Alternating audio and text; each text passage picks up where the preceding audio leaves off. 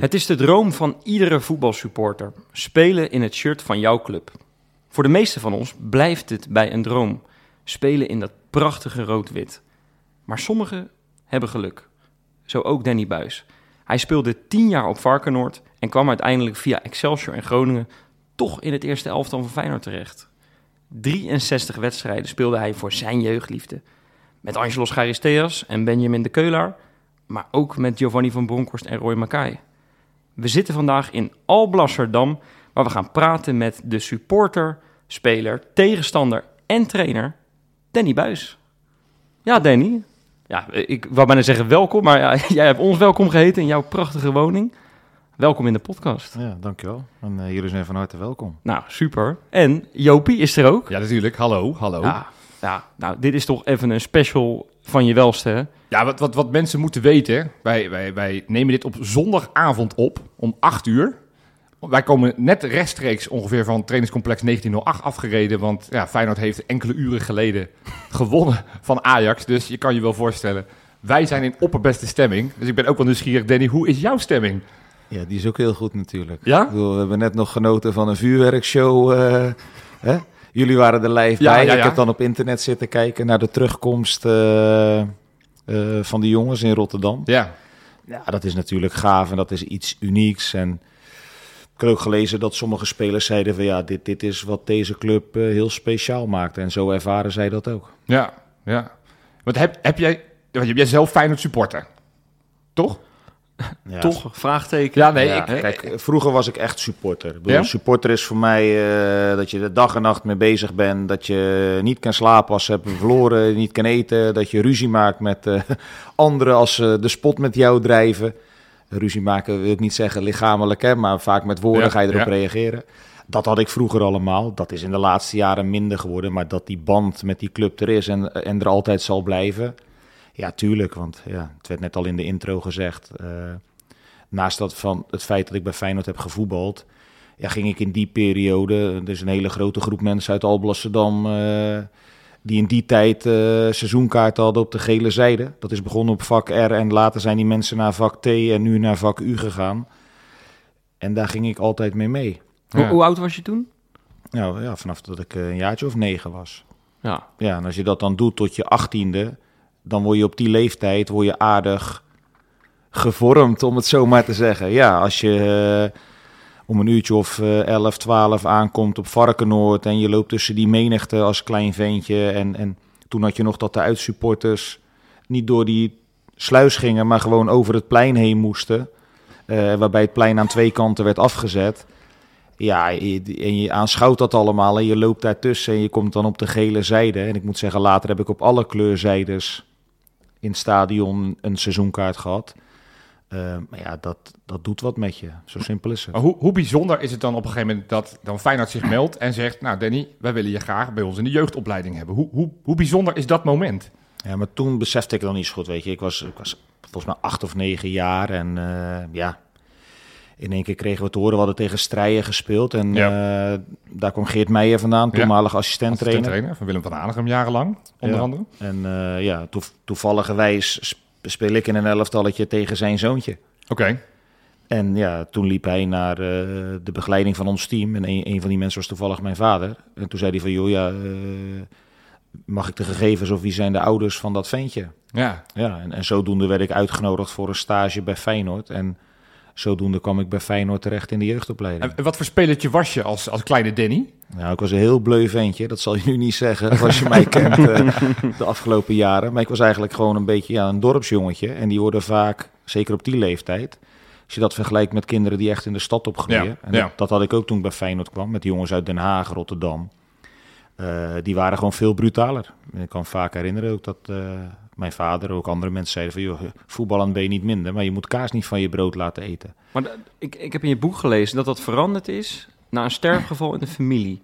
Klopt dat? Dat je toen echt, echt je hele karakter toen is Ja, kijk, veranderd? Kijk, ik was 12 toen overleed eh, mijn eerste opa. Had ik een hele goede band mee, was voetbalgek. Eh, maar ja, op tot 12, ja.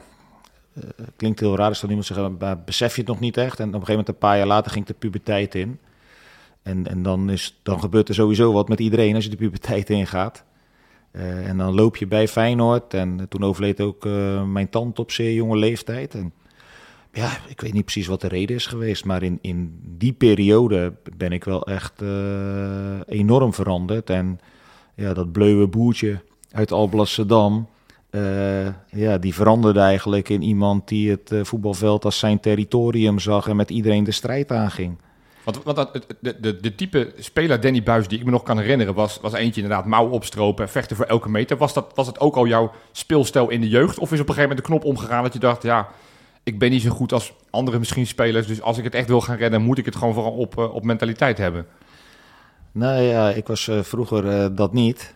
Omdat ik wat net al zei, ik was juist heel bleu. Ja, Kijk, en ik heb, ik heb gewoon een hele, of had ik ook, nu niet meer hoor, een goede functionele techniek. En die heb ik altijd gehad. Alleen, ja. rond mijn puberteit is er ook een omslagpunt gekomen. Dat dat andere in mijn spel kwam. En dat heeft vaak de boventoon gevoerd. Zeker in mijn periode bij Feyenoord. Omdat toen had ik gewoon ook heel veel moeite om het soms los te koppelen als het ware. Het is heel simpel. Je moet als topsporter op dat veld staan. Natuurlijk mag je, moet je een bepaalde beleving hebben en eh, emotie. Alleen ja, hij moet niet doorslaan. ja. En, en dat gebeurde soms wel bij mij, omdat ik ja, het dan echt als supporter ook nog beleefde. Of die verantwoordelijkheid ook, dat verantwoordelijkheidsgevoel ook had. Of zo zelf voelde. Omdat je was opgegroeid als het ware tussen al die mensen. En dan sta jij daar in één keer op het veld. Ja, dat, eh, en toen was ik nog niet zo eh, ver ontwikkeld of al zo ver als persoon om daar goed mee om te gaan. En- Ervaarde je het als last, zo achteraf terugkijkend? Een soort van dat je dacht, ik strijd nu echt voor Ja. mijn club. Daar waar misschien een andere speler denkt, ja weet je, dit is gewoon een manier om uiteindelijk profvoetballer te worden. Ja, ik was toen niet bezig met profvoetballer. Nee? Ik was meer bezig van gewoon voor die club spelen. Ja. En dat zeg ik net, ja, ik, als ik met de kennis van nu terug mocht in de tijd, had ik er veel meer uit kunnen halen. Alleen ja, dat hoort ook helaas bij het leven. eh, Maar, maar hoe dan? Hoe kan je er meer uithalen? Als je, eh, natuurlijk, als je ja. Die leeftijd had gehad toen, wat had je dan anders gedaan? Nou, sowieso in lifestyle had ik er meer uit kunnen halen. Maar ook gewoon in, in, in, in ja, om het zo maar even te zeggen, in je bovenkamertje. eh, van hoe ermee om te gaan. eh, tot waar gaat een verantwoordelijkheidsgevoel? eh, hoe moet je je gedragen binnen de lijnen? Tot welke grens ga je? Zonder dat het ten koste gaat van je eigen prestatie. Waardoor je eventueel ook een team kan benadelen. Terwijl je intentie is om een team te helpen. Maar ja, dat soort dingen ervaren we allemaal in het leven, denk ik. Dat je, je ontwikkelt jezelf, je maakt fouten, je loopt tegen dingen aan. En dat is ook denk ik de kunst als het je lukt om dat in te zien. Dan kom je uiteindelijk een stapje verder. Alleen, ja, ik was denk ik 2 of 23 toen ik terugging naar Feyenoord. Toen was ik nog niet zo ver, Nee. helaas. Neemt niet weg dat het wel gewoon een geweldige periode was. Want het was een hele moeilijke periode ook van de club. Dus dat draag je dan ook met je mee. Als er elke week spanningen zijn rond zo'n club, supportersprotesten. Ja. Ja, je Eh. kwam ook niet in de makkelijkste fase bij Feyenoord terecht natuurlijk. Hè. Kuit was net vertrokken. Eh, jij speelde daar, nou, ik noem ze net. Angelo Scheiristeas was als, als aankoop binnengehaald. Die kwam net uit Amsterdam. Niemand zat op hem te wachten Nee. op dat moment. Voor mij heb je nog een krankzinnige training meegemaakt met de beveiligers en, en weet ik het wat. Ja, de- de- dat moet toch ook voor jou helemaal geen droom zijn geweest eigenlijk, maar meer een nachtmerrie Nee, of ja, zo. soms of was het ook een nachtmerrie. Kijk, als, als het, we hebben ook mooie momenten meegemaakt en overwinningen. En dan is het leuk. En uiteindelijk een keer op het tweede jaar op Koolsingel met de bekerwinst. Dat is geweldig. Dat, dat, is- dat zijn de dromen, omdat je daar zelf gestaan hebt. Je bent opgegroeid tussen die mensen. Eh, maar op het moment dat je dan eh, met 4-1 uitverliest bij Heracles... en je voelt de pijn en het verdriet... en dan komt terug bij het stadion en, en, en er staan er een paar duizend... Toch even anders dan vandaag, hè? Ja, dat, eh, Die, die is wel iets leuker om die mee te maken, denk ik. Dan is het, en toen in die tijd had je nog geen mobieltjes, maar nu is het toch wel fijn om met je mobieltje uit de bus eh, die menigte eh, te filmen. Ja. Dat zijn unieke beelden. En, maar dat heb ik ook, want in mijn tijd had je die, ja, we hadden toen die Nokia's nog, dus Ja, daar ja. kon je nog niet mee filmen. Lekker sneken. ja. Ja. Maar ik had zelfs nog gewoon een ouderwetse videocamera meegenomen, de call single op, bij de ja, dat, dat is dat schitterende beeld, zie ik nog. Je ziet, aan de ene kant zie je dus die, die, die, die eh, Zuid-Koreaan, geloof ik, hè? die eh, Lee, had, had Ja, je toen natuurlijk ja, als klopt, ploeggenoot. Die stond met die cup eh, stond hij in de lucht te slingeren. Jij geloof ik ook nog een keertje. En, en ja, jij stond inderdaad met die videocamera. Stond je, een enorm ding was het. Het leek wel alsof je een Hollywood-film aan het opnemen was. Maar heb je, nog, heb je die band nog ergens liggen eigenlijk? Ja, uiteindelijk hebben we dat een keer op. Toen had je later kreeg je van die kleine schijfjes. Eh, daar heb ik hem volgens mij nog op. Zo- Ja, Ja. eh, dvd's. Nu, klink, nu klinken we wel echt oud, Danny. Ja, ik, maar ik dat ben, ik ben volgens mij een paar maanden jonger dan jij. Ja, maar dus we praten ook over 2008. Ja. Dus eh, alle luisteraars Ja. denken, wat zijn dat floppies? ja, dus dat is wel geleden. uit. Ja. Leg me nog een keer uit. Precies. Nee, maar het ging er meer om. Te, kijk, uiteindelijk hoefde ik het niet te filmen. Want, want dat is een herinnering die ga je nooit meer kwijtraken. Door hoe je bent opgegroeid en, en hoe dat is gelopen in mijn geval. Alleen ja, misschien ooit eh, over een aantal jaren komt er een keer een moment dat je denkt... ik wil dat toch nog eens een keertje terugzien. Omdat het wel, wat jij net ook zei, dat besef ik me wel degelijk. Het is iets bijzonders, omdat ja, eh, je zat elke week met 40, 45.000 mensen in dat stadion. En die eh, hopen en dromen allemaal, of nou, degenen die wat ouder zijn ondertussen misschien niet meer, maar die jong zijn, hopen allemaal ooit daar te spelen. Maar dat is voor echt voor heel weinigen weggelegd. Ja. Ik heb die ook nog steeds. Ik word binnenkort 40. Ik heb nog steeds de hoop. Ik, elke keer neem ik me tenue mee naar dat stadion. Ik denk, ja, Ja. er zal eens iemand uitvallen. Dan, eh, dan kan ik Hij wel ziet er ook behoorlijk fit uit, moet ik zeggen. En het Ja. wordt nu alleen maar moeilijker, want het niveau van Feyenoord gaat Ja, ja. Er steeds verder er omhoog. jaren dat ik het gevoel had Ja. dat, dat, het, dat ik er niet ver van af zat, inderdaad. Ja. Ja. Dat ik Ja. helemaal niet kon voetballen. Maar het, het is voor jou ook nog bijzonder natuurlijk, want je bent de supporter eh, van, van Feyenoord. Of tenminste, in die periode was je natuurlijk heel erg supporter. Je hebt er ook in de jeugd een hele tijd gezeten, ik denk een jaartje of tien, gok ik zo. Ja. Uiteindelijk brak je daar niet door. In het eerste elftal geloof ik dat je één oefenwedstrijdje hebt gespeeld. En toen werd je uitgeleend. En was de droom misschien eigenlijk een beetje voorbij. Want je speelde natuurlijk in de jeugd met Robin van Persie onder meer. Ja. Nou, Nou, sowieso, zelf maar. Met, volgens met mij, ik het lijstje gezien. Met Buffel heb, je, heb ik gespeeld. Met Van Persie inderdaad. Even kijken, wat heb ik hier nog meer op? Eh, Leonardo, Lovens, Smollerek. Ja. Dat, dat zijn geen misselijkmakende namen. Nee, maar wij hadden echt. eh, ik, ik zat er eigenlijk een beetje tussenin qua leeftijd. Dus Ja. ik heb twee jaar. Wij werden twee keer kampioen met eh, toen nog eh, de heterente A1. Ja, Tegenwoordig is het volgens mij onder 19. onder 18, ja. Terwijl Ajax eigenlijk in die jaren dat voetbal met, met die lichtingen domineerde. ja. En wij werden twee keer kampioen. En ik zat eigenlijk een beetje tussen die twee lichtingen in qua leeftijd. Die, had, die jongens die wat ouder waren, dat waren de Smollerex, René van Dieren, Steve Olvers, Thomas Buffel. En een jaar daarna kwam eigenlijk de een jaar jongere lichting met Glenn Lovens, Robin van Persie. eh dat Boetahar, denk ik ook Ja, nog. Said Boetar is er ook bij. Oh. Ja. Dus we werden twee keer Dat kampioen. was jouw tijd, hè, Nee, dit, hè, maar Jopie? Wat, wat, met, wat wij misschien de huidige supporters misschien niet zo goed weten, maar we hebben jarenlang, ik denk net de generatie voor, voor Danny, dat er nooit iets doorbrak. Nee. Dat, dat de jeugdopleiding er was, maar uiteindelijk gingen ze nooit via Varkenoord uiteindelijk het eerste terechtkomen, heel soms via een omweg. En eigenlijk is het, zeg maar, ja, half eind jaren negentig kwam, dat langzaam een beetje, dat er af en toe ook uit nood. Op een gegeven moment had je inderdaad die lichting met Van Persie en Boetahar. Dat, dat waren natuurlijk allemaal spelers die er ook vrij snel goed stonden. Dus, eh, dus dat is extra uniek. Want ik zag ook nog, want je werd twee jaar, twee jaar achter elkaar kampioen. Twee jaar was je volgens mij aanvoerder. Ja. Maar ik zat even in die geschiedenisboeken te kijken. Feyenoord won daarvoor 18 jaar lang. Hadden ze de, de, de, de, de beker niet gewonnen, of tenminste de cup niet gewonnen bij de A1. Al die jaren was het Ajax, en soms Vitesse, PSV. Maar Feyenoord had 18 jaar lang, waren ze geen kampioen geworden bij het hoogste jeugd, eh, jeugdteam. Was het is- nu ook geen 18? Ik wou net zeggen, ja. Ja, dat is wel toevallig. Wat een, mooi- wat een mooi, wat een mooi Nee, getal. oh, ik, ik maak Ja. een fout, ik zie 19. Ik, ik, oh, Ja, ah, oké. Ah ja, doe net of het 18 is. Ja, doe net wat 18. Maar, maar dan is het wel bijzonder dat je een paar jaar weg bent. Excelsior heb je gespeeld, Groningen heb je gespeeld. Daar deed je het uiteindelijk heel erg goed. Het, het, is wel, het zegt wel wat dat Feyenoord voor je op de stoep stond om je terug te halen. Ja. Dat is natuurlijk best bijzonder, want je, je hebt al die tijd die hoop gehad om daar door te breken. Dat is dan niet gelukt. En uiteindelijk komen ze toch voor je terug. Wat ging er op dat moment door je heen? Ja, dat ging ook zo snel.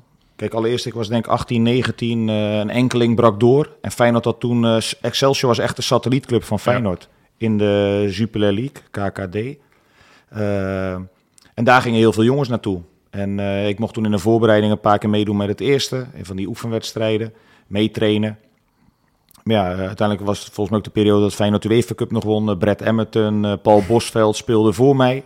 Geen... eh, Misselijke, misselijk, nee, geen, nee. geen misselijke spelers Wat was je toen al rechtsback? Ja, rechtsback, rechter middenveld. Ik speelde een beetje over de hele rechterkant. Ja.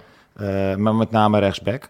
En toen kreeg ik ook de kans om bij Excelsior eh, ja, vlieguren te maken. En, en die heb ik aangegrepen. En dat deden we met meer jongens. Want hè, daar speelden we met Lovens, met Salomon Kalou.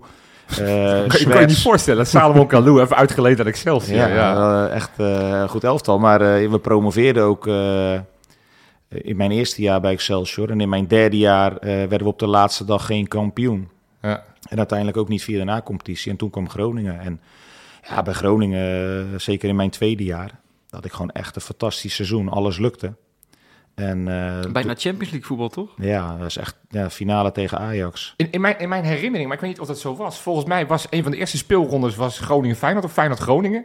Toen, toen won FC Groningen. En volgens mij drie dagen later kwam Feyenoord bij je aan en Ja. zei, kom, kom deze kant maar op. Ja, dat was het derde jaar. Dus tweede jaar hadden we die eh, finale play-offs voor Champions League had je toen nog. Tussen de nummers 2 tot en met 5. Ja.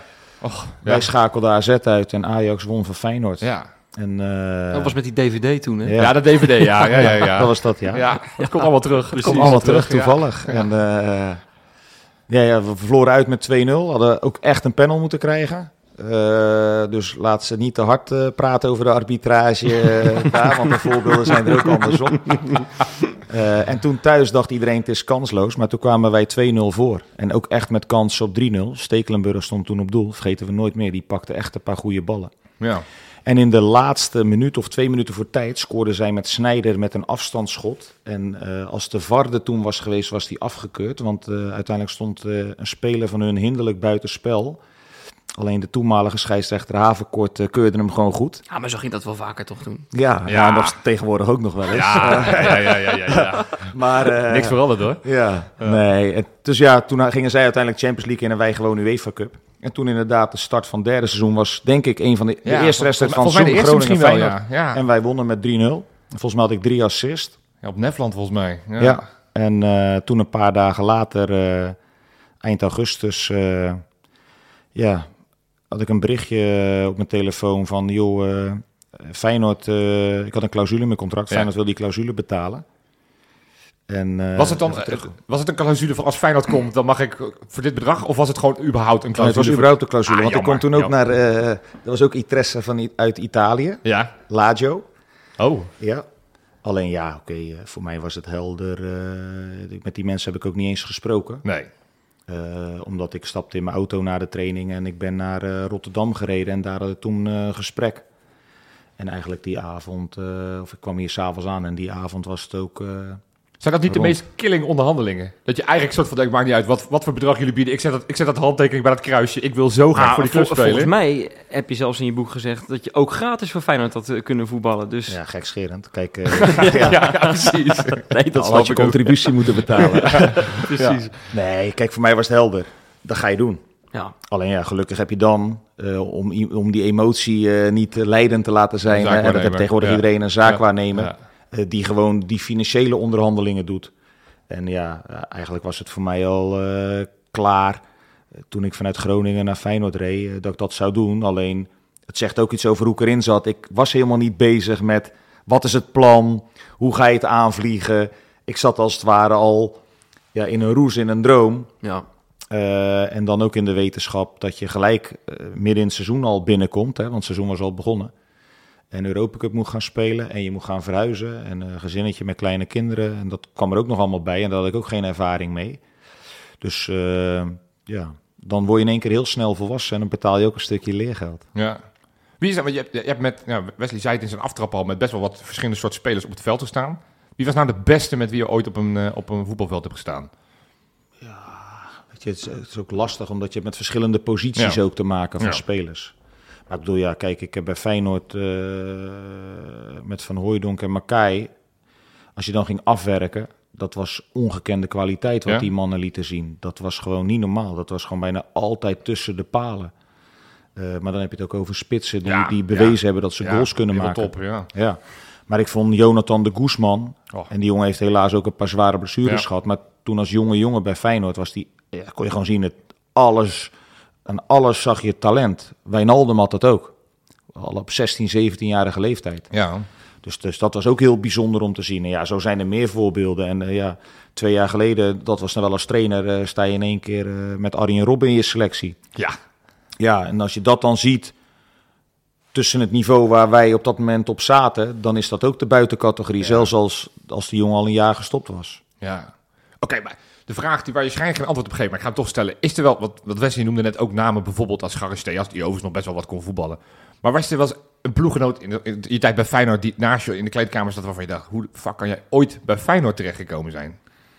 Of Nee, dat ik wij niet. er ons erop dat, dat iedereen altijd echt wel een heel hoog basisniveau heeft. Want soms denk zien wij wel eens spelers ja. dat we denken, ja, hoe Ja, kan dit? Nee, maar dat is ook logisch. En dat heb ik ook al eens gedaan als ik op de tribune zat. Dat Ja, je dat precies. zegt of denkt. Oké, Maar dat, dat zit anders. Alleen het probleem is wel dat het gaat wel om een bepaalde balans. En de details maken ook het verschil. En in mijn periode bij Feyenoord was er, en dat gold ook voor mij, want ik kwam van Groningen, ja.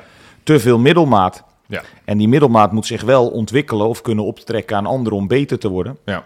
Eh, en, en, en daar heb je een bepaalde balans voor nodig in je selectie. En ik denk, eh, met terugwerkende kracht kunnen we dat wel zeggen, dat dat in die tijd gewoon niet goed op orde was. Nee. Ik, ik was nu wel nieuwsgierig. Ik, ik heb, ja, dat weet jij niet, maar ik heb een soort van rugnummer fetishisme. Ik, ik weet van iedere speler welk rugnummer die heeft en zo. Als ik het goed herinner, had je de eerste twee seizoenen bij Feyenoord nummer 7. Ja. En in je derde jaar eh, kreeg je ineens nummer 23. Ja. Ik ga er altijd vanuit, van dat gegogel met die shirtnummers. Zeker als je van een basisnummer ineens naar een hoog nummer klaar. gaat. Hè? Dat, dat doet volgens mij mentaal bij een speler, breek je dan. Of tenminste, dat doet iets met je. Klopt dit? Of, of denk jij, joh, al geven ze me nummer 99, ik trek het aan en... Nou, het brak me niet, maar het ging vooral toen in de manier waarop. Ja, Dus als jij eh, vindt eh, dat je iemand anders een bepaald nummer moet geven, omdat dat beter past bij de merchandise of welke gedachte er ook nou, achter wie zit. ging jouw nummer? Landsound? Ja, Ja. eh, dat mag. Maar dan ga je dat bespreken met Ja. elkaar. En je legt dat niet van de een op de andere dag op. Nee. Dus dat zijn ook wel leermomentjes geweest voor de mensen die daar in die tijd toen verantwoordelijk voor waren. Dat eh, ja, fouten worden er gemaakt op de werkvloer. En dat is niet alleen voor voetballers binnen de lijnen, maar ook in topsportorganisaties worden fouten gemaakt. En daar Ja. zijn dit voorbeelden van, want net wat jij zegt. Tuurlijk doet het wat met je en vooral de manier waarop. Ja, ja. Als ik speler ben van Feyenoord. Ja, of ze mij nou inderdaad nummer 7, 8, 9, 12, 14, 23 geven.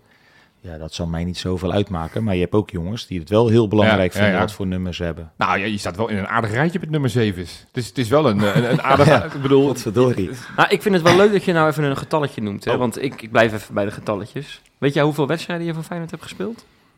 Ja, competitie, eh, officiële? Officiële Dus, Europa. Cup, beek, Ja, ja. ja, poeh, dan denk ik wel ergens in de 60. 63. Ja. Weet je hoeveel goals je hebt gemaakt? 7? Zes. Oh, Kan je ze nog herinneren? Kan je de clubs aantal noemen? wel, ja zeker. Eh, volgens mij de meeste tegen Excelsior. Ja, Ja. twee. Ja. Twee wedstrijden. NAC thuis weet ik sowieso, NAC want die was ja, in de Kuip. Heel goed. Je hebt één keer heb je twee keer gescoord. Willem 2 uit. Klopt, ja. Toen Was dat met, die 3-5? wedstrijd met die, met die ene supporter op de Ja, tribune? Dat zou kunnen, ja. Wonnen we met 3-5, denk ik. Ja, Ja. 3-5, ja. En, Ja. en Heerenveen, die, eh, die wedstrijd, dat Van Hooijdonk met tranen Ja. Eh, geroerd. Hè? Het was klaar. Ja. Geen, eh, geen eh, rechtstreeks Europees voetbal. Er moest nog, Was de laatste wedstrijd, denk ik, Ja. van het seizoen. ja. er moesten nog play-offs worden gespeeld Ja. daarna tegen Groningen. Ja. Notabene de club waar je vandaan kwam. Het ging het natuurlijk mis. Ja. Hè, met Van Hooijdonk met eh, wel nog die vrije trap die raak ging. Maar zij, zij maakte er geloof ik nog 1-1. Zij maakte 10 minuten voor tijd Ja. eh 1-1. Ja, en wij hadden uit, eh kan me nog goed herinneren, want Benakker kwam toen eh, voor die play-offs. Ja, ja. En eh, was denk ik het vertrek van Erwin.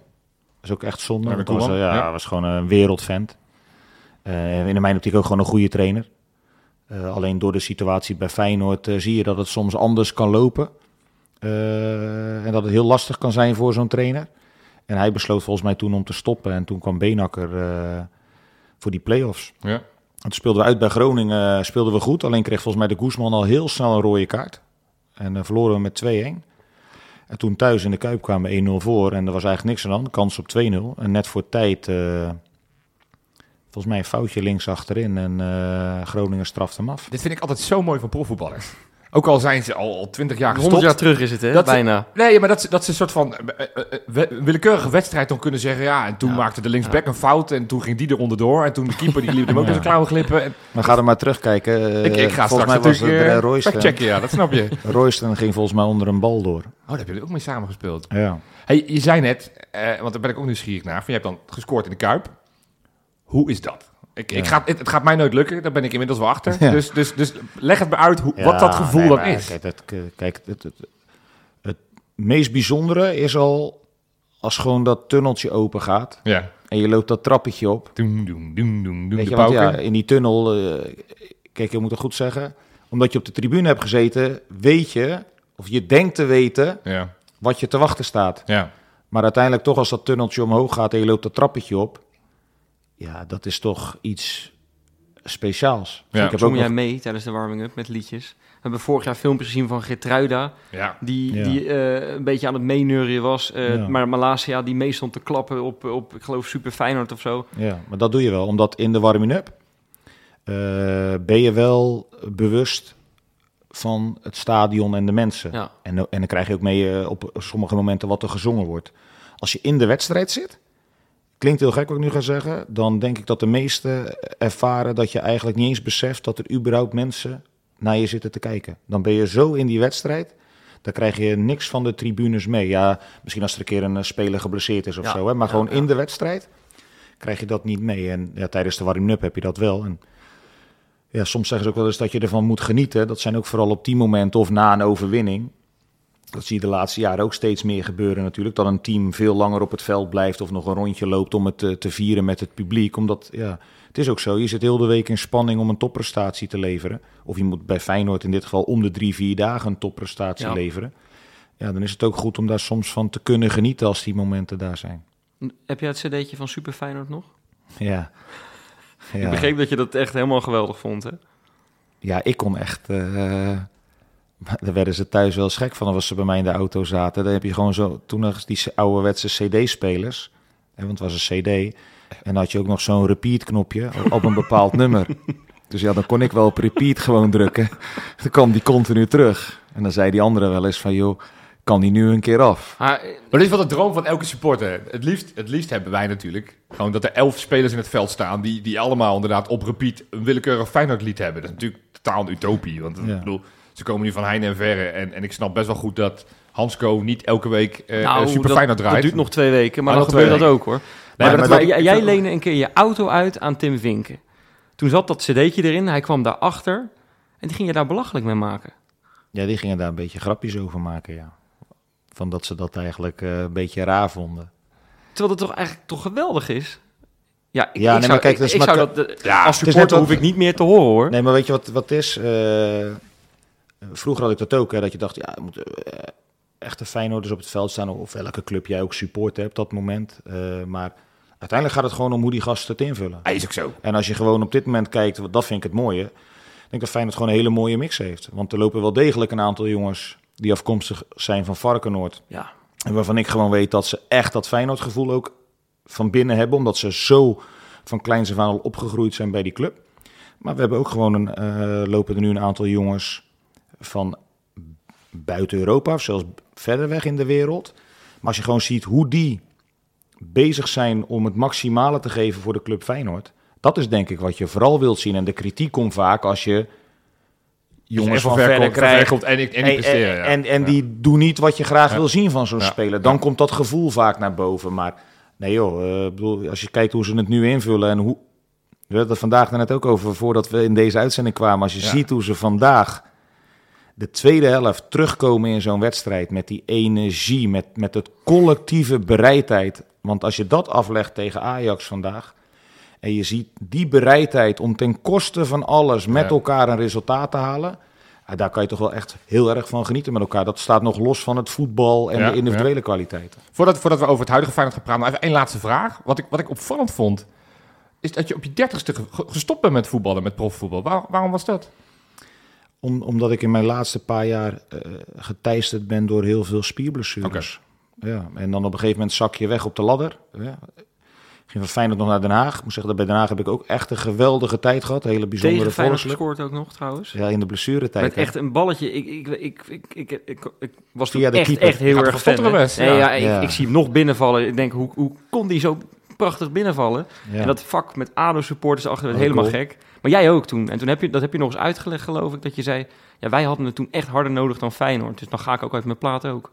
Ja, plus ik moet je ook zeggen, eh, Den Haag is ook echt een hele mooie, bijzondere volksclub. En die mensen hebben mij vanaf dag één zo ja, warm ontvangen. En wij streden toen tegen degradatie. Eh, ja, en als je dan binnen de lijnen staat, dan ben je zo bezig om maar niet te degraderen. Want dat is ook een stukje trots. Maar ik kan me nog wel herinneren, ja, want... eh, een paar mensen hier in het dorp waren toen eh, boos op mij. Nog niet eens zozeer vanwege die 2-2, maar ook om, omdat ze zeiden, ja, je gaat gewoon juichen. Ja, maar op dat moment, Nou ja. eh, op dat moment dat dat gebeurt, ben je zo met die strijd Ja, tegen degradatie niet bezig. meer dan logisch. Ja. Ik vind dat ook niet meer dan logisch. Tenzij je Berghuis zit. Hey, eh, Danny, we gaan het over het Feyenoord van, van nu hebben. Maar ik, ik ben eigenlijk wel heel erg benieuwd wie... Nou, je bent natuurlijk zelf trainer nu. Wie nou de beste trainer is die jij ooit hebt gehad? Ja, die vraag heb ik wel vaker gehad. Dat vind ik echt moeilijk om te beantwoorden om er één uit te leggen. Want ik heb wel een aantal trainers gehad waarvan ik vond dat ze echt eh, Hij mag ook. Je mag er ook op ja, hele Ja. specifieke kwaliteit hadden. En ik heb ook veel trainers gehad in mijn eh, carrière. In de jeugd hadden we toen Henk van Stee. Was echt voor ons, eh, vond ik, op dat moment eh, prima trainer. Ik heb als beginnend profvoetballer Adrie Koster gehad. Was denk ik voor een beginnend profvoetballer ook een geweldige trainer. Een hele sympathieke man met, met, die heel veel vertrouwen geeft. Later bij Feyenoord Erwin Koeman. Ik heb Ja. een periode Ron Jans gehad. Dus dat zijn best wel voorbeelden van trainers waarvan ik denk, ja, dat heb een goede man. Ja, ik heb nog een paar trainers gehad, ook later bij Den Haag en zo. Maar bij Sparta heb ik Henk de Kater nog een tijdje gehad. Eh, Leo Beenhakker dan een paar weken. Dus dat, ja, dat zijn allemaal hele bijzondere trainers, vind ik. Ja, en, en goed, ik vind het dan ook wel heel erg leuk om, om natuurlijk over het Feyenoord van nu te praten met, ja, voor ons. Johan, dan kijk je even aan, zeker ook na zo'n dag als vandaag. De beste trainer van de wereld, eh, zei ik net al even gekscherend tegen je, Arne Slot. Komt hij in de buurt? Ja, van de wereld is moeilijk te zeggen, maar dat Arne buiten categorie is. Eh, ik, bedoel, ik, ik weet van mezelf, ik ben geen slijmbal. Eh, dat staat ook los van mijn bezoekje aan Arne. Da- da- mede daarom wilde ik ook naar Arne, omdat voor mij is Arne buiten categorie en ik denk voor nog veel meer mensen. Wat, wat maakt hem nou zo goed? Want wij, wij, wij zien natuurlijk als supporters maar een deel. We zien welke wissels hij doorvoert en welke elf die het veld instuurt. Maar we zien natuurlijk niet wat erachter gebeurt, namelijk op die trainingen en die processen.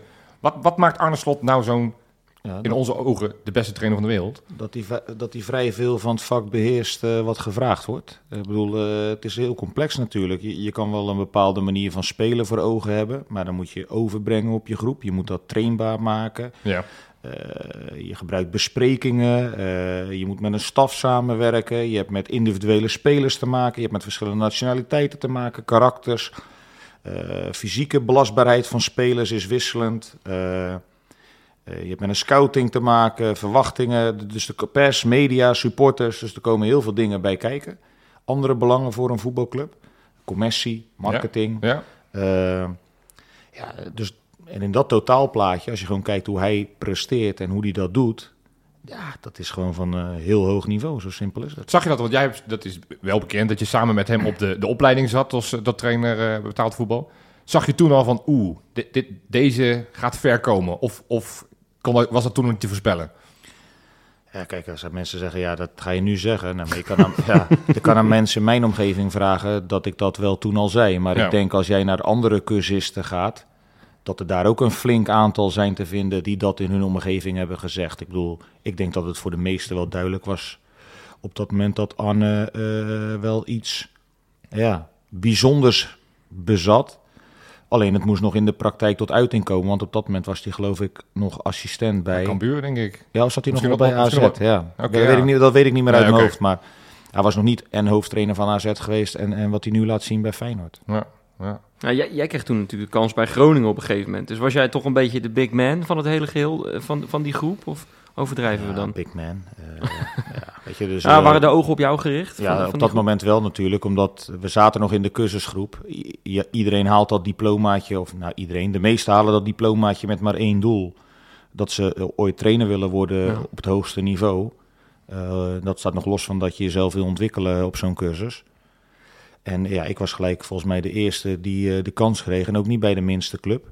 Maar niet zo de big man. En ik denk ook wel dat er een flink aantal waren die het mij gunden. En ja, sommigen zullen ook wel misschien eh, gedacht hadden van... joh, waarom hij nou en ik niet? Ja, dat, dat hou je ook altijd in het leven. Ja, natuurlijk. Ja, jullie zijn allemaal eh, geslaagd. Eh, he- heb je dan nog contact met elkaar in een appgroepje of zo? Of, of heb je gewoon naar elkaar? Hoe, hoe gaat zoiets?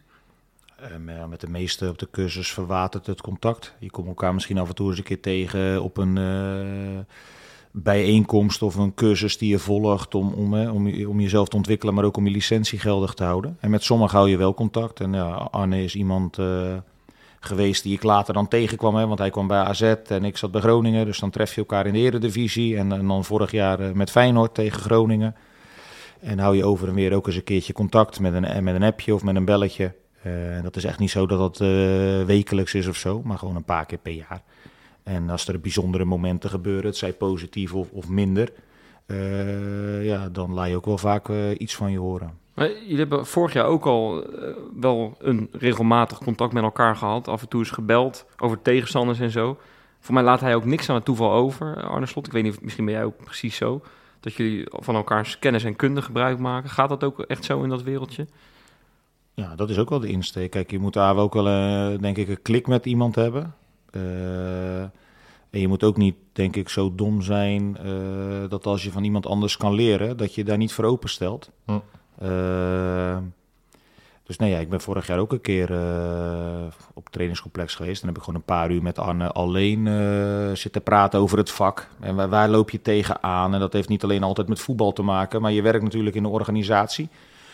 Een hoofdtrainer is daarin een hele belangrijke schakel. Om, al die afdelingen willen iets van een hoofdtrainer. En je hebt ook allerlei verplichtingen als hoofdtrainer. En hoe, hoe ga je daarmee om? En uh, ja, hoe manage je dat, om het zo maar even chic te zeggen? Uh, dat zijn ook interessante dingen om het daar met elkaar over te hebben. Hey, we, we prijzen Arne Slot de hele tijd. Jij hebt, je hebt hem van dichtbij meegemaakt. Wat is nou het punt wat hij nog zou moeten ontwikkelen om, om echt, ja, echt legend te worden? Ja. Of, heeft, of, is die, of heeft hij alles?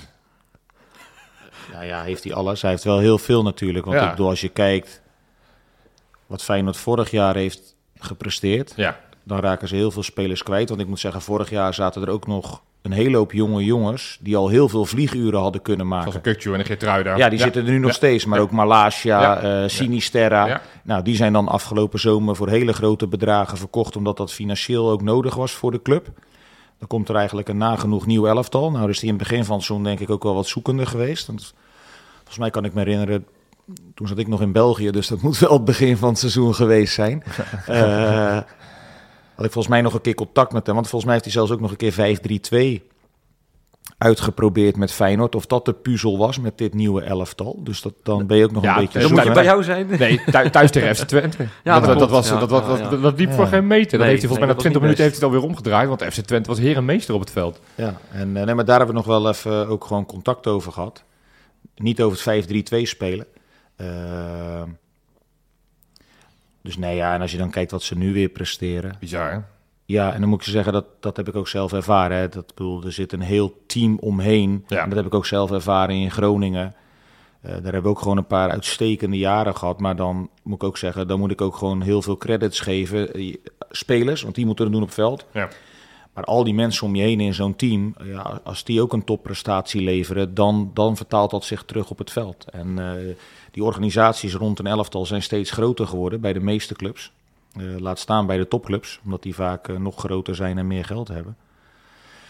Dus ja, nee, maar dat doen ze uitstekend. En ik bedoel, als je kijkt op dit moment, we zitten richting eind maart. We zijn gewoon nog op drie fronten ja, actief. Ik, ik geloof gewoon dat we al drie gaan winnen. Ja. Wij, gaan, wij gaan niet meer verliezen. Ja. Dus uh, Manchester United, uh, PSV voor de beker, maak je maar nat. Dan gaan ze alle drie winnen. Ja. ja. Het gaat echt niet meer fout, hoor. Ja, nou, ja. Spakenburg zou kunnen, hè? Ja, het zou ook kunnen. zou op op. Ja, ja dat, vind dat zou de finale zijn. Ja, vind ik stiekem wat enger dan, uh, dan PSV, ja. moet ik je eerlijk zeggen hoor. Ja, die Spakenburg boezemt wel meer angst in. Die, zijn, die zijn verrassend. Nee, hey, maar het is gewoon, uh, ja, heeft hij alles? Uh, dat is lastig. Ik denk dat niemand in de wereld alles heeft. Nee. Alleen, hij heeft heel veel. En als je kijkt wat hij de afgelopen jaren presteert ja. en hoe hij dat doet, uh, dan verdient hij ook daar alle credits voor. Er, er, wordt wel eens gezegd dat zijn minpunt is dat hij veel moppert tegen de scheidsrechters. Ja. ja, het is misschien flauw dat ik het jou vraag, want jij hebt ook nog wel eens een moppertje gehad tegen de scheidsrechters. Vind je dat nou een soort van overdreven? Dat vind ik namelijk. Ik vind dat ze dat veel te veel uitvergroten. Dat hij af en toe uit de emotie, dat hij eens wat roept. Ik denk dat, ik denk dat dat dan, als je dat zo eventjes zo'n kleine steekproef doet dan, hè, ja? twee trainers waar we het over hebben, dan ja? zal het toch eigenlijk wel misschien aan die scheidsrechters liggen, denk je Zou dat het zijn? Zou dat het zijn? Ja, maar daar gaat hij niet antwoord op geven, want als hij straks weer een tra trainingsklus krijgt, dan... De, de ene scheidsrechter vind je beter uh, ja, ten opzichte van weer een andere. Ja. Nou ja, ik, ik vind dat wel meevallen. Kijk, ja... hoe moet dat goed zeggen? Dat, dat zie je sowieso in de eredivisie of welke competitie je, je kijkt. Uh, we zijn allemaal verschillende mensen ook. Ja. En we gaan er ook allemaal op een eigen manier mee om. En uh, het is ook net waar je voorkeur ligt. De een vindt het leuk als een trainer wat meer meelevend is. De ander vindt het weer veel beter als een trainer helemaal niks zegt tijdens een wedstrijd en stil blijft zitten. Vaak ligt het ook aan de resultaten. Want uh, als het goed gaat, dan komt het omdat die trainer stil is. Maar ja, er zijn ook voorbeelden van Ja. trainers die druk zijn en veel winnen. Toen Atletico Madrid eh, een jaar, paar jaar geweldig presteren, vond iedereen het geweldig wat Simeone deed. En toen het bijvoorbeeld een jaar daarna minder ging, kwam het door, de- door dat gedrag. Ja, ja. Dus eh, ja, eh, ik, ik, ik vind het wel meevallen. Volgens mij gaat Arne eigenlijk niet over de schreef. Ja, dat je een keertje wat zegt of een keertje iets roept of een Nou, het is vaak dat hij natuurlijk een vraag krijgt van een journalist en dan gaat hij er gewoon op in. Ja. Maar hij, hij heeft altijd, hij neemt best wel veel de- lang de tijd voor, voor zijn antwoorden, weet je wel. Het zijn altijd hele mooie, uitgebreide antwoorden. Maar da- daardoor lijkt het dan alsof hij vijf minuten een relaas heeft over een scheidsrechter. Dat wordt dan vervolgens uit zijn verband gerukt. En je hebt weer een relletje. Nou, dat is het tegenwoordig denk ik wel. Hè. Kijk, als je vergelijkt mijn tijd als voetballer of nu, de media-aandacht is zoveel malen groter. Ik bedoel, Ja, In van die onze tijd- die de hele tijd praten over alles en nog wat. Ja, ja, eh, Heel vervelend bijvoorbeeld, die gasten hebben onder andere. Oh, gewoon. Maar ja, het internet, Ja, ja. social media, Ja, eh, de kleinere eh, media die nu ook toegang hebben. En bijvoorbeeld in, in, toen ik nog speelde bij Groningen, kwamen wij alleen live op tv als we tegen de top 3 moesten. ja. Ja, nu is alles. Ja, elke en nu wedstrijd. is elke wedstrijd op live, maar er staan ook nog rond elke wedstrijd eh, een paar analisten Ja, die één of twee momentjes eruit lichten en daarover gaan praten. En dat wordt weer opgepikt op internet. En ja, het, het gaat heel snel tegenwoordig. En dan ben ik met jou eens. Arne is wel iemand die, waarvan ik vind dat hij zich heel goed kan verwoorden. Heel duidelijk en heel begrijpelijk. Eh, Ik, ik noem het altijd in onze podcast colleges. Het is eigenlijk elke persconferentie voor een wedstrijd. Ja, we pakken eigenlijk een popcorn erbij. We trekken een biertje open. En Ja, het is gewoon... zitten. hoogtepunt Het is van de gewoon week. genieten. Eigenlijk Ja. nog leuker dan de wedstrijd zelf. Nee, dat is echt Ja. onzin. Nee, maar het is gewoon een extra... Je zou er eigenlijk geld voor moeten vragen. Dus je zegt, als jij deze stream wil kijken... Maar dat, dat, dat gebeurt ook. Ik bedoel, er zijn ook mensen uit de voetbalwereld die natuurlijk eh, bij amateurclubs of op bedrijven dat doen eh, Ja. voor geld. Maar ja. ik vind Arne, als ik hem zie in zijn presentatie, dan vind ik daar staat iemand met uitstraling Ja. en die het gewoon heel goed en duidelijk weet Ja. te verwoorden, zodat eigenlijk nagenoeg iedereen ook begrijpt wat hij zegt. Alleen ik ben met jou eens, ja. Tegenwoordig kan het zo zijn dat, dat er één zin of, Ja. een, of een klein stukje wordt uitgehaald en dat kan het verhaal toch een andere wending geven of net iets, een accent erop leggen, terwijl je het misschien iets anders bedoeld of gezegd hebt. Is hij nou echt zo leuk als dat hij overkomt? Want volgens mij is het onwijs toffe vent. Maar ook, ja, voor hetzelfde geld is het ook schone schijn. Nee, ik moet zeggen eh, dat de, de dagen dat ik bij Feyenoord was, Ja. heb ik echt genoten gewoon in zijn totaliteit. Van de Was het een snoepwinkel Sfeer. voor je? snoepwinkel, ja. Nee, maar kijk, als je... Ik ging er dan s ochtends wat vroeg naartoe, maar voor mij is het ook dichtbij. Ja, Ja. Want ik bedoel, ja, hoe lang is het? je bent daar, ja. Ja, als ik een eh 12, 13 minuutjes rijd ik erover. Maar ik wil meer zeggen, dan ben je er vroeg. En dan vanaf het moment dat mensen binnenkomen... en ik ging dan vaak aan het einde van de middag pas weg... Dat, dat, dat, dan merk je ook of het goed zit. En, en dat merk je gewoon. Dat die sfeer, het plezier, maar ook het serieuze... de, de werkethiek, ja, de humor die er ook soms is. Dat is ook belangrijk. Gaat alles in het Engels? Zeg maar met de spelersgroep? De, ja, de, de, de, de officiële meeting Ja. gaat in het Engels. Maar dat is denk ik wel bijna bij elke club zo. Want ja jij ook bij Groningen? Ja, Oké. Al hadden we op een gegeven moment een periode, we hadden veel Scandinaviërs. En na, na, Toen deed over het het Zweeds. in, in Noors. Eh, nee, die, die, die pakken de taal snel op. Ja, dat is wel waar. En dan ja. gaf ik die jongens de keuze van, joh, eh, ik deed het eerst in het Nederlands en dan deed ik het daarna in het Engels. Dus ik deed het eigenlijk twee keer. Ja. Eh, en dan konden die jongens kiezen bij welke groep ze wilden. Maar die, die verstonden op een gegeven moment prima Nederlands. Maar over het algemeen gaat het meeste wel in het Engels als je met de hele groep bezig bent. Ja, ben je individueel of met je staf, dan is het gewoon in het Nederlands. Hey, ik ben nieuwsgierig, want jij, ja, er is één speler bij Feyenoord die we in de winterstop hebben gehaald met een Groningen verleden. Daar heb jij volgens mij één, twee jaar mee gewerkt. Casemiro. We hebben hem nu twee keer eh, even kort zien invallen, dus we hebben nog niet echt een beeld van wat, wat voor soort speler is het. Nana, eh, hele leuke jongen. Ja. Echt een hele vrolijke, sympathieke gozer. Ik vind ook echt talentvol. Ja. Eh, dan moet ik zeggen dat over het algemeen, we hebben een aantal jongens gehad vanuit de Ajax-opleiding die bij Groningen zijn gekomen. Dat, ja, die kunnen best wel ballen. Eh, alleen hij is dus ook gewend geweest, denk ik, om ja, altijd bij de betere te zitten en heel talentvol te zijn. Ja. Heeft hij het eerste jaar bij Groningen heeft hij het echt goed gedaan, maar hoorde hij eigenlijk ook gelijk op basis van zijn talent, terwijl hij voor het eerst betaald voetbal in de Eredivisie gaat spelen, al bij de betere. Oké.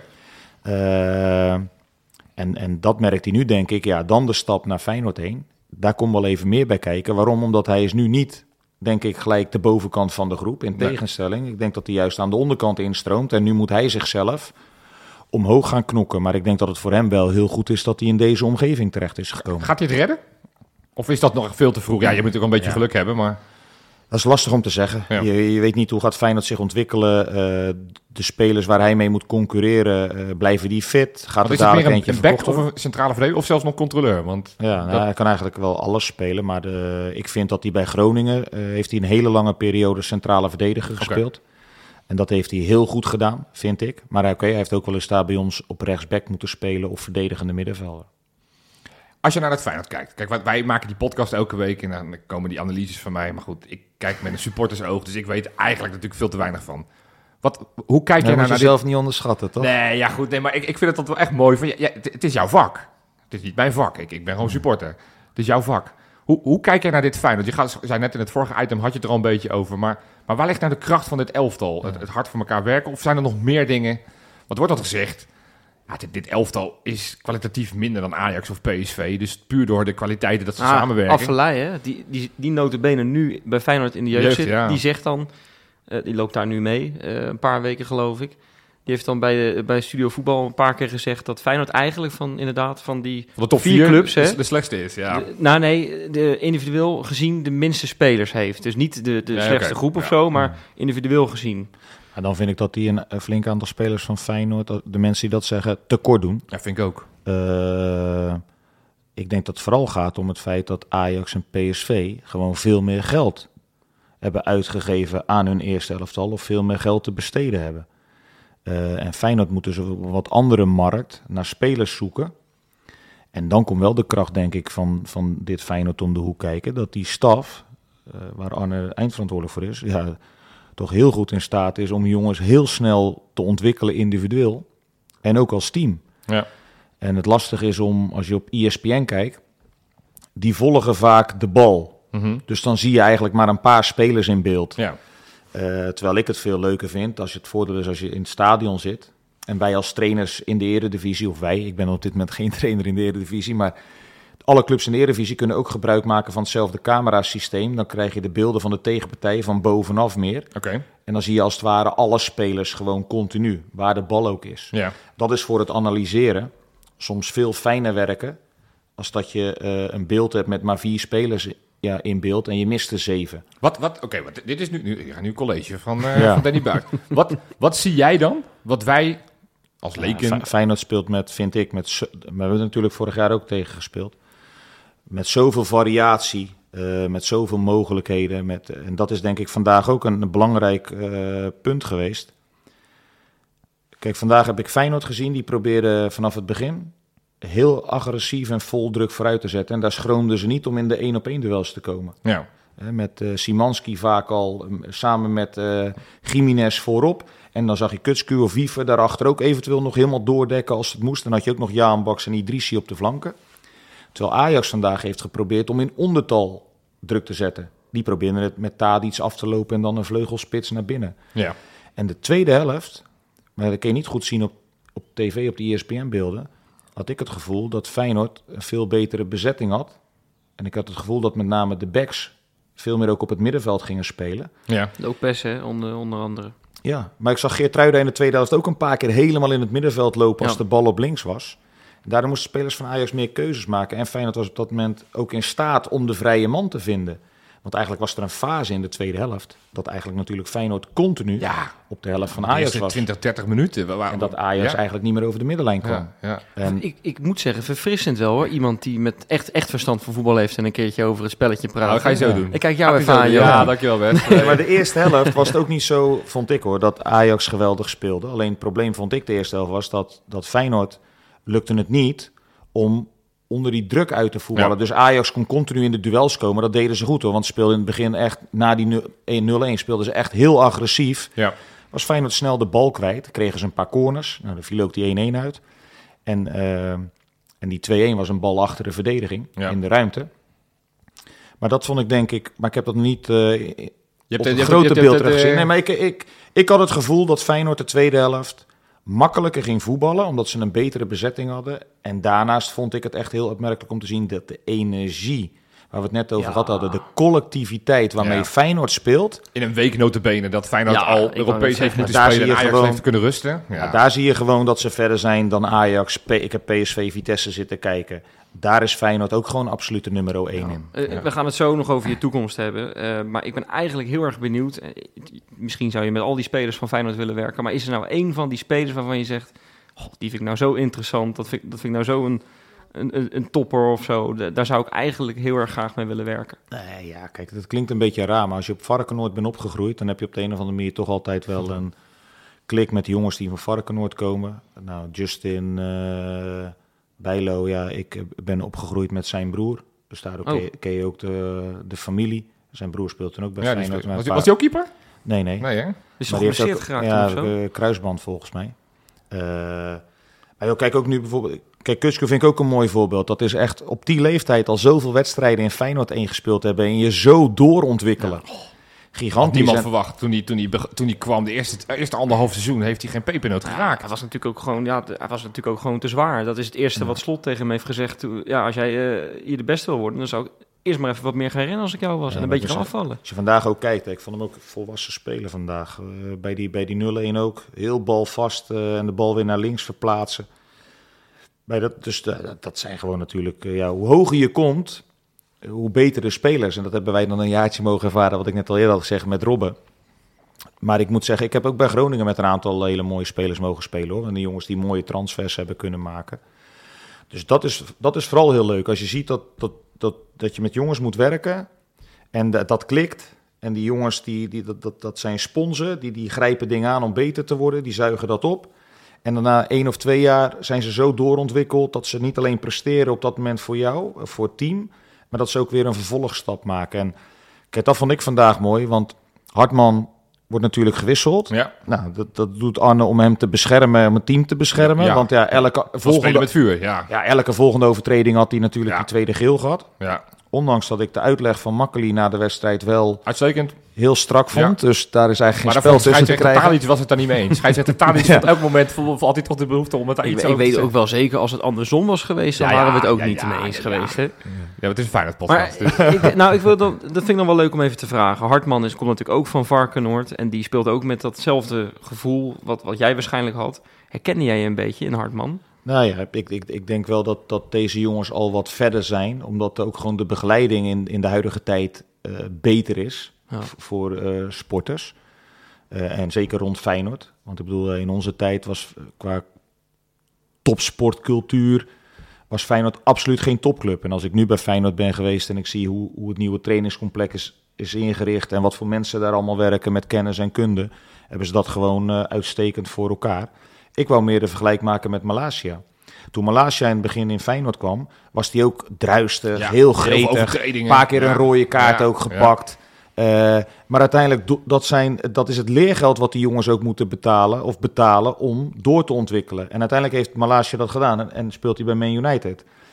En als je nu naar Hartman kijkt, die heeft gewoon ook die voorwaarden om door te ontwikkelen. En, en die jongen heeft ook de bereidheid om dat te doen. Alleen ja, je moet ook af en toe dit soort momenten ervaren om te kunnen leren. Maar hij geeft wel de assist Ja, op de eh, 0-1. Uitstekend balletje op Jiménez. Goh. En hij blokt ook nog even, echt net voordat hij eruit moet, blokt hij ook nog even dat schot van ja, Bergwijn. Ja, ja. eh, wat, wat een, waardoor het een corner werd. Dus ik wou meer zeggen, die jongen heeft gewoon heel veel kwaliteit en talent. En we moeten ook, dat moet iedereen ook even accepteren, dat dit soort momenten Ja. Er eens een keer tussen zitten. Want dat gaat ervoor zorgen dat hij uiteindelijk op een, op een heel veel hoger niveau gaat komen. En als je dat afzet naar Ajax. Kijk, linksback Wijndal. Maar die heeft al ervaring bij AZ. Die heeft al Oh, ervaring kijk, bij wat Ajax. zegt. Wel de beste linksback van, de, van, de, van Europa. Hè? Met, met de, zijn beste linkerflank. Dus dat betekent Ja. dat hij ook de beste de- linksback van Europa moet Dat zijn. heb ik vandaag niet gezien. Nee, nee, al, dat- een paar keer niet. Maar Ja. ik kan meer zeggen...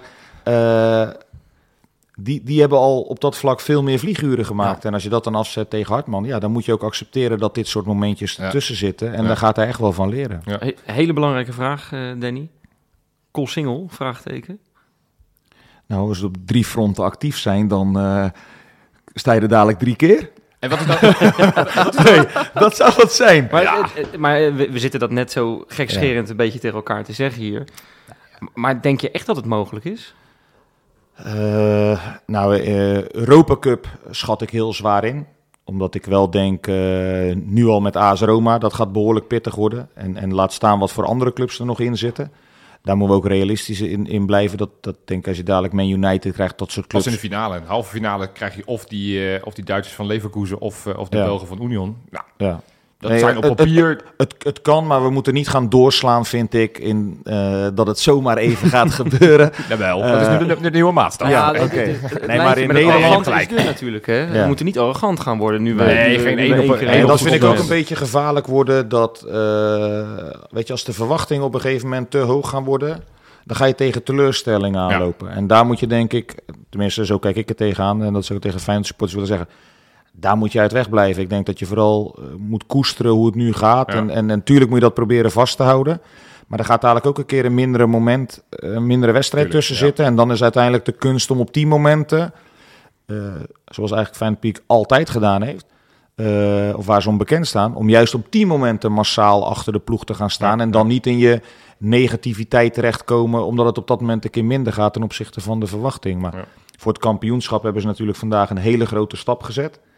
En eh, ik kan Anne daar echt heel goed in begrijpen. Dat je zegt, ja, maar voorlopig moeten we gewoon Ja, er zijn onze wedstrijden blijven winnen. Ja, ja. En eh, we hebben de afgelopen periode gezien, ook tegen Groningen thuis 1-0. Volendam. was ik zelf Louisane bij, 2-1. Volendam. Ja. je moet het wel blijven doen. En als Feyenoord gewoon doorgaat zoals ze nu al maanden bezig zijn, dan is die kans ook heel groot dat dat gaat lukken. En zeker als dat publiek er ook nog massaal achter gaat staan. Zeker ook eens nog op de moeilijke momenten. Eh, en nou ja, de beker eh, gaat ook nog heel interessant worden natuurlijk. Met, met volgende week eigenlijk al. eh, Weer een klassieker, hè. ja, krakertje in de kuip. Ga je erheen? Ik weet niet of ik erheen ga, want ik moet je eerlijk zeggen dat. en dat, dat meen ik ook echt oprecht. Als ik kijk hoe, hoe, hoe Feyenoord als club omgaat met, met oud-spelers. En, en ik zit er dan nog wat dichter op het vuur, om, omdat ik hier in de buurt woon. En ik ken al heel veel mensen, of een flink aantal mensen, al heel lang bij de club. Als ik zie ook naar mij, hoe, hoe, ze je ontvangen en, en, en eh, ja, hoe welkom je bent en wat er allemaal mogelijk is, dan, dan, dan mogen we daar onze handjes wel mee dichtknijpen. Fijn om te Eh, horen. Dat vind ik echt oprecht Ja. fijn om te horen. Dat, dat je niet denkt van, ja, Danny Buis, wie is dat ook alweer? dat je je moet legitimeren bij, eh, bij binnenkomst. Maar dat ze gewoon de poort opengooien en zeggen, joh, Ja. kom- maar binnen. Nou, daar heb ik zo, maar misschien ook omdat ik er nog wel vaak kom, of ja, een aantal keer per jaar hou je ook die band wel met de mensen. En, Ja.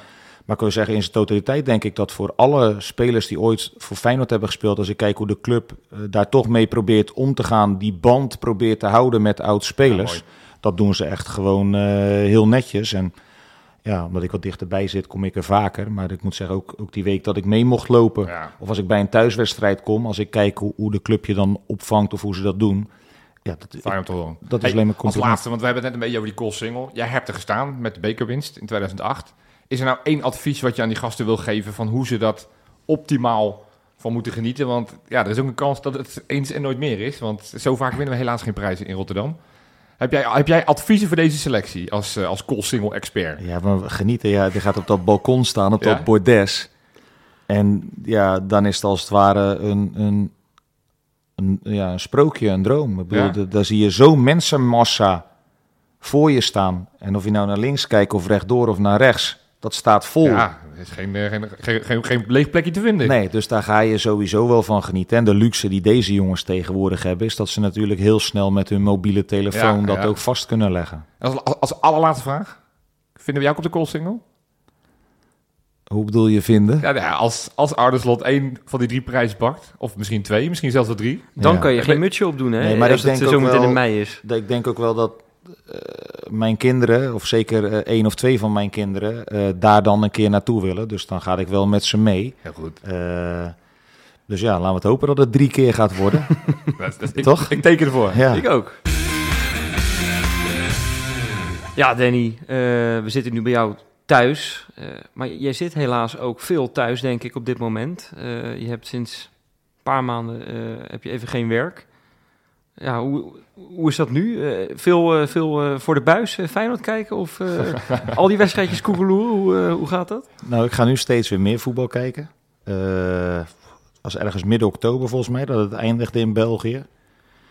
Als ik daar met terugwerkende kracht op terugkijk, was het misschien wel goed voor mezelf ook. Klinkt heel gek, omdat ik denk dat, dat na mijn vier jaar bij Groningen die heel intensief waren.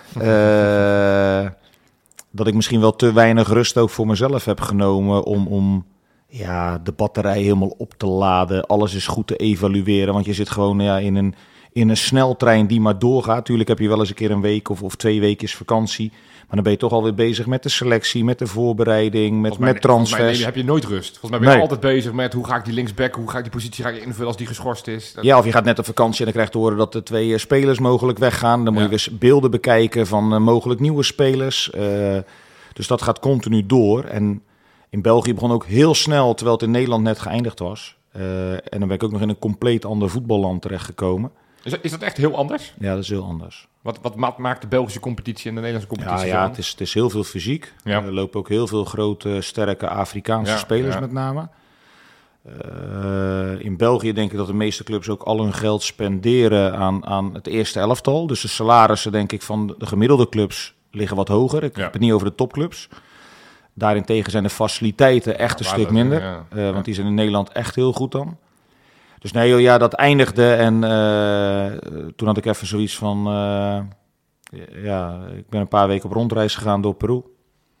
En toen van de winter rond kerst, oud en nieuw, eh, waren er wel clubs die, ja, die concreet informeerden. Ik heb ook een aantal gesprekken gedaan. Ook leuk om een keer te horen hoe, ja, hoe het bij andere clubs eraan toe gaat. Ik had tot dan toe in Nederland alleen jaar Groningen gehad. Eh, ja, uit het aantal kwamen ook een paar concrete mogelijkheden. Alleen ik had zoiets van toen, ik denk dat ik het nog niet moet doen. Eh, want dan sta je er gelijk weer middenin. Het seizoen gaat gelijk weer eh, volle bak door. Eh, Het was net na, rond de winterstop. En ja, toen had ik zoiets van, ik ga me richten op de zomer. En ik ben lekker nog wezen skiën met, met de family. En wat, wat ik zei, week bij Feyenoord meegelopen. Ik ga nu weer wat meer wedstrijden kijken. Eh, dus ik denk dat dat goed is. En dan moet je nu eh, rustig gaan afwachten en hopen dat er weer eh, wel iets moois voorbij gaat komen. Want ja, als er niks komt, blijf je thuis zitten. Er, is een kans, wij hopen het niet, we zijn er allemaal doodsbang voor. Maar er is natuurlijk wel een kans aan het eind van dit seizoen dat Feyenoord met die triple wint. En dat Arne Slot zegt, ja, wat, kan ik hier nou nog meer bereiken? En dat hij uiteindelijk naar een Europese topclub gaat. Dan is er natuurlijk een vacature vrij bij het eerste. Is dat de functie waarvan je zegt, nou, dan ga ik gewoon weer blind tekenen bij het kruisje? Of, of zeg je van, ja, het is natuurlijk ook levensgevaarlijk om Arne Slot op te volgen. Dat kan je nooit goed doen. Nee, dat was ook geen slimme keus van mij toen ik naar België ging. Oh. Eh, nee, dat speelt wel degelijk mee natuurlijk, denk ik. Ja, Dat je, los van het feit dat, dat het niet aan de orde gaat zijn, eh, vermoed ik. Eh, en laten we hopen dat Arne gewoon nog lekker een paar ik, jaar bij Feyenoord blijft. Ja, Champions League winnen, hè? Ja. Champions League winnen. Nee, maar ik wou Keertje tegen jou zeggen, het is wel degelijk eh, belangrijk om te kijken van oké, naar welke club ga ik, in Ja. welke situatie zitten ze en wat is het verwachtingspatroon en wat zijn de mogelijkheden. Omdat heb ik bij Groningen ook ervaren. Ja, iedereen had daar een beetje het stempel in die paar jaar van nog het Groningen van tien jaar geleden. Standaard in de top 6 en, en meedoen Ja. voor Europees voetbal. Terwijl het budget aanzienlijk naar beneden was gegaan. ja. Eh, en andere clubjes juist een privé-eigenaar hadden, waardoor ze meer budget hadden. Terwijl ze een kleinere club zijn op papier, maar uiteindelijk wel meer konden besteden. En eh, dan is het heel moeilijk om tegen een bepaald verwachtingspatroon aan te boksen. Eh, ja, op dat vlak heel pijnlijk. En ik hoop ook dat ze erin blijven. Maar ja, kan je bijvoorbeeld dit jaar zien hoe snel het kan gaan. Want, want Ja. Groningen zal gewoon tot de laatste dag moeten gaan strijden. misschien wel om erin te ik wel, blijven. ja. De ene laatste wedstrijd moeten ze volgens mij tegen Ajax. Dus zou wel leuk zijn als ze daar drie punten pakken. Ja, Gewoon- Alhoewel ik misschien al fijn dat dan al kampioen is. Nee, maar dan nog. Oké, Wat ja, nee, eh, laat ik vooropstellen, dan meen ik echt oprecht. Eh, ik heb een hele mooie tijd als speler daar gehad en als trainer. En nagenoeg, de meeste mensen hebben mij ook altijd door dik en dun gesteund. Eh, dus wat dat er gaat, eh, mag ik heel dankbaar zijn naar die club. Ja, ja ik, ik, ik heb, ik, het is vorig jaar, toen het begin bekend werd dat jij wegging bij FC Groningen.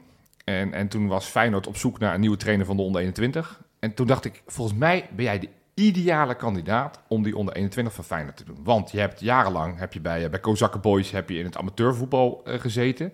Je hebt jarenlang getraind bij FC Groningen in het profvoetbal.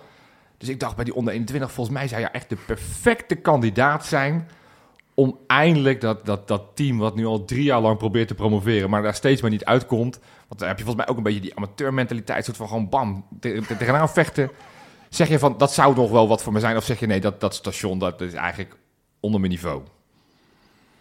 Nou, ik zit niet eh, in elkaar van iets is onder je niveau of niet. Ik bedoel, ik denk dat het belangrijkste is als je ergens gaat werken. En dat heb ik de afgelopen periode ook ervaren. Ja, is dat je vooral eh, werk, geluk of plezier, hoe je het wil omschrijven, moet hebben. Ja. Eh, en waar dat dan is, ja. Kijk, ik denk wel dat wij bij Groningen hebben bewezen dat we in staat zijn om heel veel jonge spelers te helpen. eh, ja, ja, ik word enthousiast. Ja, ja, Om zichzelf te ontwikkelen. ja, ja. ja. Eh, daar hebben we veel geld mee verdiend bij Groningen. Of ja, de club. Ja, jullie hebben voor veel verkocht met Strand Larsen en Matusiwa en al die gasten. die- Goedmanson, ja, er zijn er nog een paar. Dus nee, ja, wie weet ooit in de toekomst. Dat zou zeker kunnen. Maar volgens mij hebben ze op dit moment, eh, hoe ik het kan inschatten, een prima invulling, invulling op Varkenoord.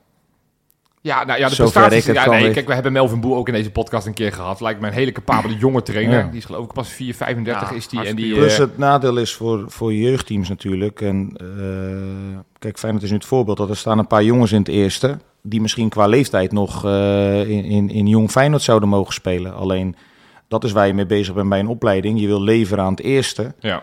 En het moeilijke is dat je ondertussen ook wel probeert met Feyenoord hoger te komen. Want ja, je wil natuurlijk, denk, ik denk ook dat het goed is dat je uiteindelijk met jong Feyenoord in die KKD terecht gaat komen. Ja. Eh, want daar zijn bij andere clubs voorbeelden van dat dat gewoon goed is voor de ontwikkeling van spelers, ook voor de waarde. Zeker. Ja. Eh, en tegenwoordig draait het ook om centjes in het voetbal. ja.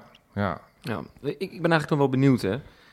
Wat is nou eigenlijk jouw stijl als, als trainer? Het, het voetbal wat je dan speelt, hè? Ik geloof bij Kozakken Boys was het echt flitsend voetbal. Werd het een beetje Arne Slot voetbal, ja het- ik, wat ik, wat ik zo hoor. Ja, maar maar staat ja, op Wikipedia dat in die vier jaar dat je daar was, dat jullie een doelsaldo van 100 meer hadden dan de nummer 2 Ja, in die maar vier jaar. Voor- dacht ik, nou, maar in het profvoetbal heb je een beetje de naam gekregen van een hele verdedigende trainer. Buis Letico werd eh, gezegd en zo. Dat, is- dat zijn eigenlijk twee verschillende werelden. Ja, vertel Wat eventjes, nou? wat is Wat nou, nou wie is nou de echte, wil de echte Danny Buis even opstaan alsjeblieft? Ik ben ook tweeling van de horoscoop. Dus, eh, nee, eh, ja, het klopt beide. Kijk, bij Kozakken Boys eh, waren wij gewoon een van de meest scorende, aanvallende ploegen van, van, van de top van het amateurvoetbal. kampioen geworden. Ja, eh, ja, een hele mooie periode gehad, ook in de beker. Ja. Echt geweldige momenten. Eh, maar dat, voor mij, in mijn optiek kon dat ook, omdat ik vond dat wij ook het materiaal hadden als ja, top 3, top 4 club. En wat ik net al zei, ja, als je bij Groningen komt, ja, ik wil ook graag aanvallen en de mensen vermaken en met dat voetbal veel wedstrijden winnen. En ik geloof ook zeker dat, dat, er, dat je echt niet altijd de beste spelers of het meeste geld hoeft te hebben om dat te bewerkstelligen. Want bij Kozakkenboys hebben wij niet het meeste geld. Er zijn andere grootmachten in het amateurvoetbal. Dus het gaat er ook wel om wat is je materiaal en wat doe je ermee. Eh, maar ja, bij Groningen was gewoon de realiteit in mijn optiek dat wij eh, bepaalde resultaten wilden halen. Je wil overleven in de eredivisie. We wilden jonge spelers ontwikkelen. Ja, en soms gaat niet alles samen. En attractief voetballen, en heel veel winnen, en heel veel jonge spelers eh, ontwikkelen. En dan ben je ook afhankelijk van een stukje kwaliteit. Dus ja, het liefst met aanvallend voetbal veel winnen. Maar ja, als het gevoel is dat je toch wat meer moet verdedigen om resultaat te halen, dan ga ik toch wel liever voor het resultaat. Als dat ik aan het eind van de rit een degradatie op mijn naam heb staan. Eh, omdat we toch getracht hebben mooi te voetballen. En ik denk dat Volendam op dit moment daar ook een heel Ja. mooi voorbeeld ja, van is. absoluut. Die hebben de eerste seizoen zelf getracht met 4-3-3 aanvallend voetbal te spelen. Toen hadden ze geloof ik nog geen vijf punten in de winterstop. En na de winter spelen ze eigenlijk ja, 5-3-2 of 5-4-1 zelfs, volledig op eigen helft. En pakken ze veel punten, omdat ze gewoon willen overleven in de eredivisie. En daar heb je mee te maken in, eh, ja, in de eredivisie. Het gaat niet altijd om wat je wil, maar ook soms om realisme. Ja, jouw droomkandidaat, hè?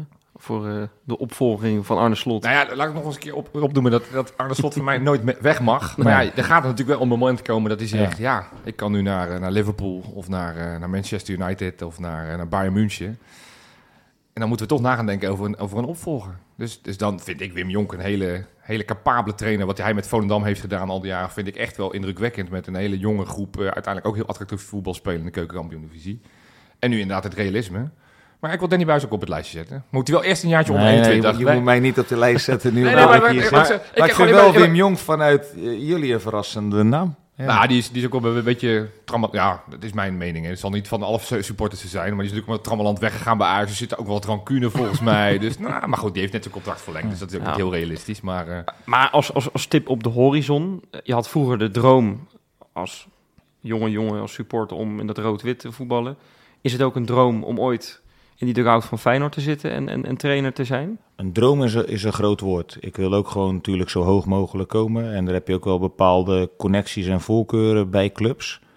Uh, alleen waar we het eerder over gehad hebben, die droom uh, voor mij toen als kleine jongen, die is twee kanten op gegaan. Hij is aan de ene kant uitgekomen met hele mooie momenten en dingen die je nooit meer gaat vergeten. En maar er zat ook een keerzijde aan. Nou ben ik denk wel enorm gegroeid als persoon. Uh, ja, en, en je moet kijken naar, oké, op welk moment kan je bij welke club terecht, in welke positie, onder welke omstandigheden. Dus er komt veel bij kijken. Maar dat, dat Feyenoord speciaal voor mij is, is geweest, uh, dat, ja, dat is logisch. Alleen ja, we hebben ook eerder in de uitzending gehad, als ik tegen Feyenoord moet, dat heb ik ook altijd met Groningen gedaan, de afgelopen jaren, dan ben je wel vooral ook met je eigen prestatie bezig. En dat klinkt heel gek. Op het moment dat je in zo'n wedstrijd zit, dan heb je geen besef. Ja. Je hebt niet eens eigenlijk besef waar je bent en je zit zo in dat moment. En vaak als, als je ja, net ervoor of daarna, dan pas besef je het. Dus, uh, maar laten we vooral hopen dat gewoon de komende jaren het niet aan de orde nee, is wie de nieuwe trainer van ja. Feyenoord wordt. En dat Arne uh, daar nog een paar jaar zit. Want dan, ja, dan lijkt het alsof Feyenoord ook de komende jaren gewoon een hele mooie toekomst tegemoet gaat. Ik denk dat het een hele mooie conclusie is. Mogen wij ontzettend bedanken, Danny. We hebben straks een, een klein bedankje voor doen we na de uitzending. Hoeven de luisteraars niet, niet mee. Maar in ieder geval ontzettend bedankt voor jouw tijd en moeite. Dat je zo openhartig en, en, en nou, lekker vrij, vrij veel verteld hebt over, over jouw ervaringen bij Feyenoord. En hoe je kijkt naar dit huidige Feyenoord. Dus dank. En we hopen je heel snel weer aan de slag ergens te zien. Als je dan maar wel rustig aan doet tegen Feyenoord. Dat, dat, ja. dat, dat, dan sms'en weer tegen die tijd. Zes puntjes, SMS, hè? hè? Het is wel, wel Ja, oude is- Nee, maar joh, foppies, sms. Dit is wel Ik, een ik beetje- kreeg die toen wel veel appjes ook van Feyenoorders. Want wij we speelden bijvoorbeeld thuis gelijk Ja. tegen Feyenoord, maar we wonnen van Ajax. Ja, dat is, dat, dat, dat, dat Dus, is dus daar dat- waren zij heel tevreden Ja, mee. precies, dus dan precies. konden ze ons dat puntje toch wel gunnen tegen Feyenoord. Ja, ja, ja precies. Eh, Als we dat kunnen, af, ja. af, af, af- kunnen afspreken, dan, eh, dan hoop ik je heel snel weer op eh, ja, Nederlandse velden of andere velden te zien. Ja. Dankjewel. Graag gedaan.